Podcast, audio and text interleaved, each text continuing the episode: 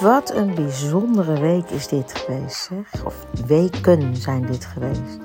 Natuurlijk eerst de première van de Bodyguard. Daarna de première van Aida. En nou ben ik genomineerd voor beste vrouwelijke bijrol in een musical. en ik vind, ik vind het grappig, omdat uh, we zijn natuurlijk net uitgegaan. We zijn net in première gegaan. Eigenlijk zijn we net geland van, nou oké, dat is gelukt. Want heel eerlijk, we hebben natuurlijk heel snel na Tina die show gemaakt. En um, voor mij was het natuurlijk wel echt een voordeel dat ik de show al gespeeld heb. Waardoor ik eigenlijk al een paar stappen verder ben. Want ik kan eigenlijk gewoon in mijn herinnering de show weer oprakelen. En hem verder ontwikkelen. Dat is heel grappig. Ik zeg altijd: een rol is nooit klaar. Bij de laatste show is de rol nog niet af. Dat is pas het begin. En dan geef je het stokje door aan iemand anders die de rol gaat spelen. Want de regisseur neemt ook weer mee wat jij hebt gedaan. En die werkt dan weer op iemand anders. Dus een rol is nooit af. En dat heb ik dus nu wel gemerkt bij de bodyguard. Ik heb het gevoel dat ik de rol uh, nou gewoon veel meer kan verdiepen. En het is, het is geen nieuwe materie voor me. Dus het voelt voor mij heel fijn. Het is ook altijd, als je net een première hebt gedaan, dan zit je eigenlijk, je bent moe, maar je zit echt op de top van je kunnen. En je haalt het uit je tenen. En als, als zo'n show eenmaal draait, dan zit het in je lijf. En dan kan het gaan groeien. En dan, dan, dan, ja, dan kan je ermee gaan spelen. En dat is eigenlijk, denk ik, mijn voordeel bij deze rol. Ehm, dat het voor mij oprakelen was en weer groeien. En daardoor had ik ook niet het idee dat ik een hele bijzondere prestatie neerzette. Omdat ja, nou ja, ik deed gewoon mijn ding. En eigenlijk is dat wel heel grappig dat ik ook de laatste tijd met mijn leerlingen.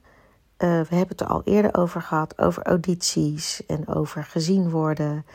Je bent altijd maar bezig met wat vindt een ander ervan en uh, is het wel goed wat ik doe.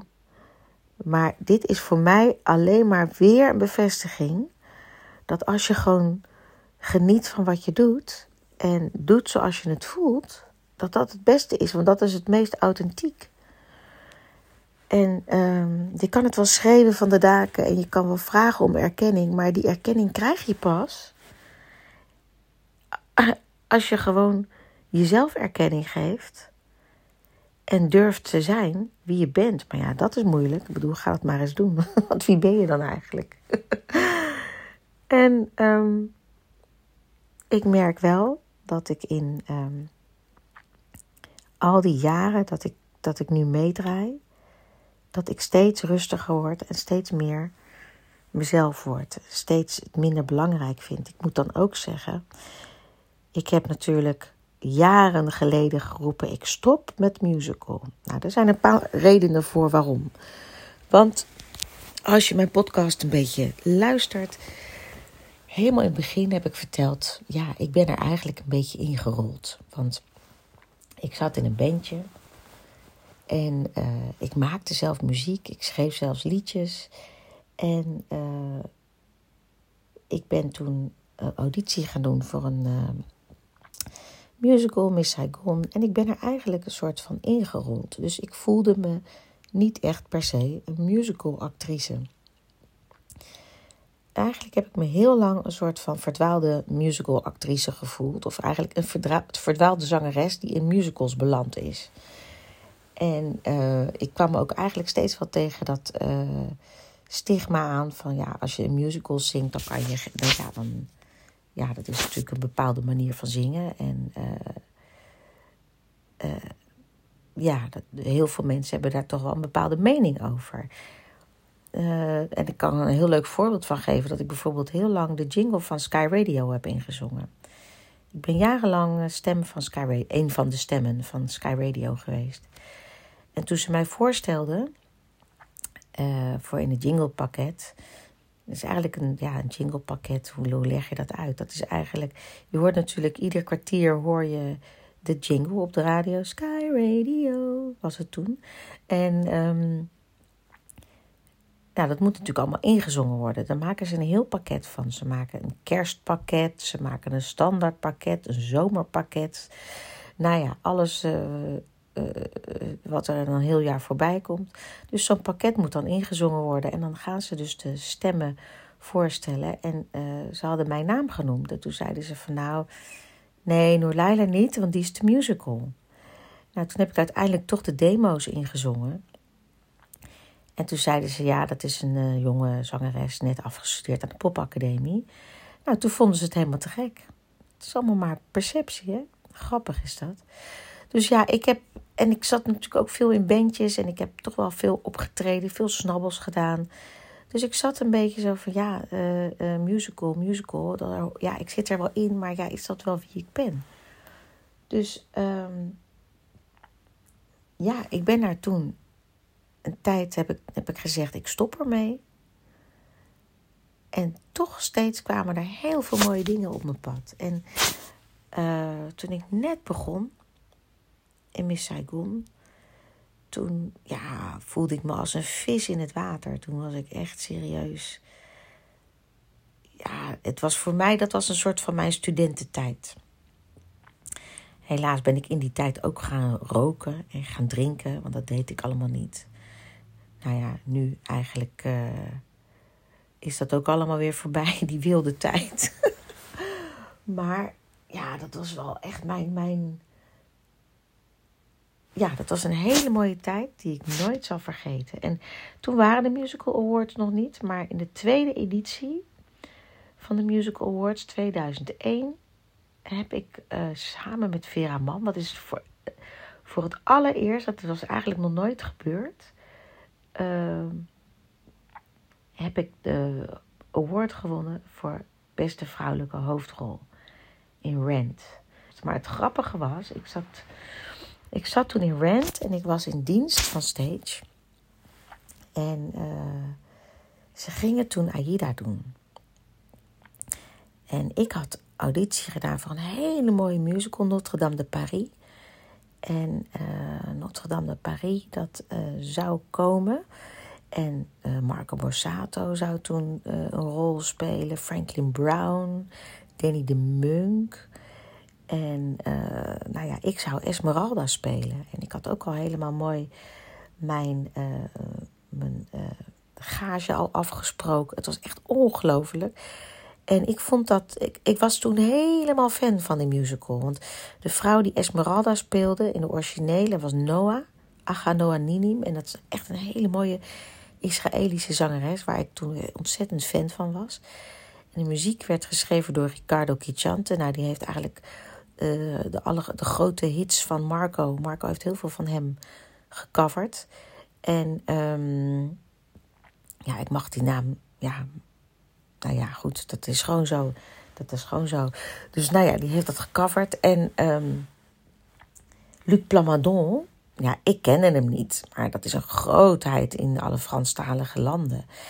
En ik weet nog dat ik auditie deed. En uh, Luc Plamadon, die zei toen tegen mij van... Uh, nog Leila, do you want to have dinner with me? Na de auditie. En ik denk, gat, voor wat een enge man. Dus ik zei, nee hoor, nee, dank u wel. Heb ik niet gedaan. En toen, is, uh, toen zei mijn vriend, mijn allerbeste vriend Pieter, uh, die zei: Noor, dat is eigenlijk een soort van Elton John. Dat is een grootheid dat je daar nee tegen zegt. Ik dacht, nou ja, ik vond maar een apart mannetje, weet je wel, met zo'n brilletje. Maar goed, ik had dus die rol in mijn pocket. En ik zat op dat moment in Rent.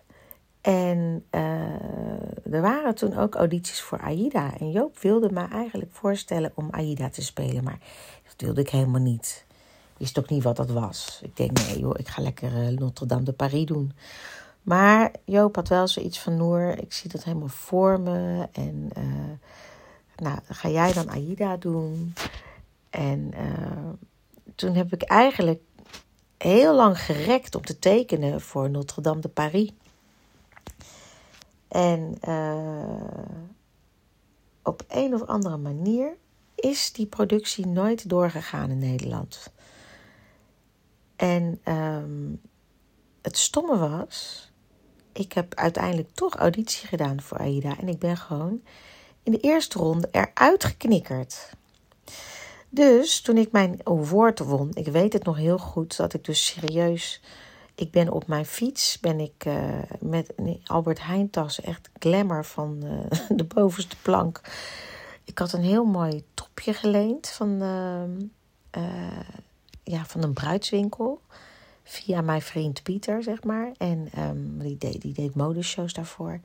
En ik had een mooie rok laten maken. En ik ging dus op mijn fiets naar het Circus Theater met dat topje in de Albert Heijn tas. Ik heb me daar volgens mij op de wc ergens omgekleed. En um, dus niet over de rode loper. En nou ja, ik won die award. En nogmaals, het was een beetje raar, want uh, uh, Lone. Nee, Vera Mann heeft hem toen gewonnen. Vera Mann. Want die deed toen een one-woman show. En dus ze konden niet kiezen tussen Vera en mij. Dus wij hebben hem toen samen gewonnen. En uh, ik heb dus mijn award in mijn hand. Ik uh, vertel nog een heel mooi verhaaltje. En de maandag daarop, want ik was natuurlijk niet aangenomen bij AIDA. Notre Dame de Paris ging niet door. En de maandag erop kreeg ik mijn ontslagbrief dat ze geen rol meer voor me hadden. Dus dat ik ontslagen was bij Stage Entertainment. Nou, en uh, we waren toen nog steeds aan het toeren met Rent. En in de bus, nou dan ga je dus, uh, je toert heel Nederland door. Hebben we met de muzikaal leider iets grappigs bedacht. We dachten, wat nou als we. De muzikaal leider die zou ook Notre Dame de Paris doen. Wat nou als we twee musicals door elkaar gaan gooien? En zo is Rocky Over the Rainbow eigenlijk geboren. En toen gingen we in de Watertorenstudio in Amsterdam, hebben we Rocky Over the Rainbow gedaan. En dat is eigenlijk later nog een heel groot succes geworden. Uh, Lone van Roosendaal zat erin, Tony Neef, Linda Wagenmakers, Jim de Groot. En uh, ze zijn later gaan toeren. Ik niet, want ik werd ook zwanger. En ik had toen uiteindelijk andere dingen. Dus dat was eigenlijk mijn herinnering van mijn eerste award. De dag daarna mijn ontslagbrief. En daarna ben ik best wel veel nog genomineerd. Ik weet nog dat uh, mijn nominatie voor uh, uh, The Wiz. Toen was ik eigenlijk ja, heel stom, maar ik was gewoon bijna zeker dat ik die zou winnen. Ik, ja, ik denk, nou ja, die ga ik gewoon winnen. Ik was er gewoon bijna zeker van. En ik moest toen met Bastiaan Ragas op de Music Awards The Time of My Life zingen. En de uitreiking was en ik sta naast Chantal Jansen en volgens mij won Celine dat jaar. Chantal en ik staan naast elkaar en uh, we houden elkaar vast. En we hadden allebei niet gewonnen. En we denken, oh, oh. En we kijken elkaar nog een beetje een soort flabbergasted aan. En, maar ik moest meteen daarna optreden. Maar dat was ik even vergeten. Dus ik ren als een gek ben ik dat podium opgerend. En ik heb het allemaal nog net gehaald, maar ik stond helemaal een soort van bezweet. en helemaal van het padje af stond ik daar in Time of My Life met Bastiaan Ragas te zingen. Dat is wel heel grappig. en um, wanneer ben ik wel meer genomen? Ik ben, ja, ik ben allemaal voor, nog voor meer dingen genomineerd. Maar wat me nog bijstaat is On Your Feet. Um, omdat uh, het ja, het was wel heel bijzonder, omdat ik in On Your Feet ook, dat was net in een hele moeilijke periode. Ik zat midden in mijn scheiding en uh, ja, dat, was, dat ging helemaal niet zo lekker. En die repetities, die waren ook, ja, dat ging niet zo goed, weet je wel. Ik ben altijd een beetje warrig in repetities. Nou ja, achteraf is het ook niet helemaal gek, want ik woonde op dat moment in een vakantiehuisje lag midden in scheiding. Mijn vader die was heftig gaan dementeren. Uh, ja, die, die, was ook heel kort daarna gestorven. En um, eigenlijk zat ik toen al tegen mijn burn-out aan. Alleen, uh, nou ja, dat had zich nog niet helemaal geuit. Dus tijdens de repetitieperiode had ik nou niet echt heel veel steun gekregen. Of weet je wel, of, uh, mensen, dat mensen in me geloofden. En ik was wel toen de enige die genomineerd was. Dus dat was voor mij al, die nominatie was zo'n overwinning. Dat ik dacht van yes, weet je wel. Nou ja, goed, ik doe het toch, ik doe toch wel iets goed. En uh, toen had ik met mijn vriendin afgesproken. Ik zat toen met mijn beste vriendin Nori in de zaal. En toen had ik afgesproken, kijk, als ik hem niet win, dan moet ik natuurlijk niet zuur kijken. Ik moet natuurlijk wel met een pokerface. Want dan gaan ze natuurlijk altijd met, uh, uh, met het beeld op je gezicht. kijken hoe je reageert. Dus uh, ik zei, nee, dat moeten we niet doen. Hè? Dus ik, ik, ik had met haar afgesproken dat wij ons zouden voorstellen dat wij met champagne in een bubbelbad zouden zitten. Dat was, dus ik zei van nou, en dan als de uitreiking is, dan gaan we de hele tijd daar aan denken. En dan zitten we gewoon gezellig te lachen en te doen. En dus toen, toen won ik hem niet. Dus toen kreeg ik eigenlijk ook de slappe lach bij dat idee eigenlijk alleen al. Want je moet altijd zo'n pokerface uh, opzetten. Dat vond ik trouwens wel heel leuk toen Hielke genomineerd was, Hielke Beerman. Toen heeft dat jaar Janine Laroos uh, de prijs gewonnen. Maar die zat achter mij. Nou, die, deed daar, die had, had echt zoiets van: uh, wat nou pokerface? Die vond het gewoon niet leuk. dat ze niet gewonnen had. En dat liet ze ook horen. En dat zag je ook op, uh, op tv. En dat vond ik eigenlijk zo cool. Van nou, die liet gewoon zien dat ze het niet leuk vond. En dat zei ze ook. Nou, dat was echt. Ik heb toen ook weer helemaal in de scheur gelegen. Ja, dat vond ik wel heel mooi. En uh, ik ben daarna natuurlijk ook best wel veel alternate geweest. Of ik ben later inkomen vallen, waardoor ik ook nooit, uh, ja, waardoor ik niet echt genomineerd kon worden.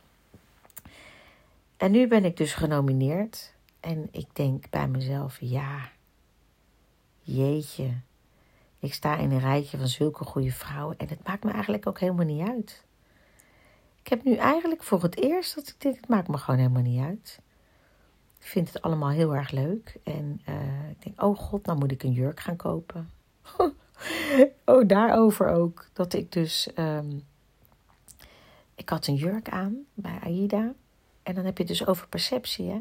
En uh, ik voelde me helemaal mooi in die jurk. En dan zie ik die foto's terug, denk ik, oh, oké. Okay.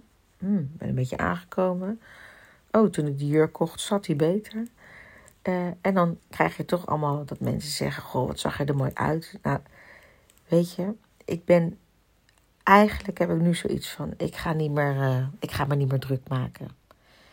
Ik ga me niet meer druk maken, want je kan je druk maken om de meest rare dingen. En je kan denken: van het is niet goed. En je kan denken: niemand vindt mij goed. Maar iedereen kijkt er anders naar. Net zoals Aida. Ik vond de uitgeklede van versie van Aida juist prachtig. En waarom?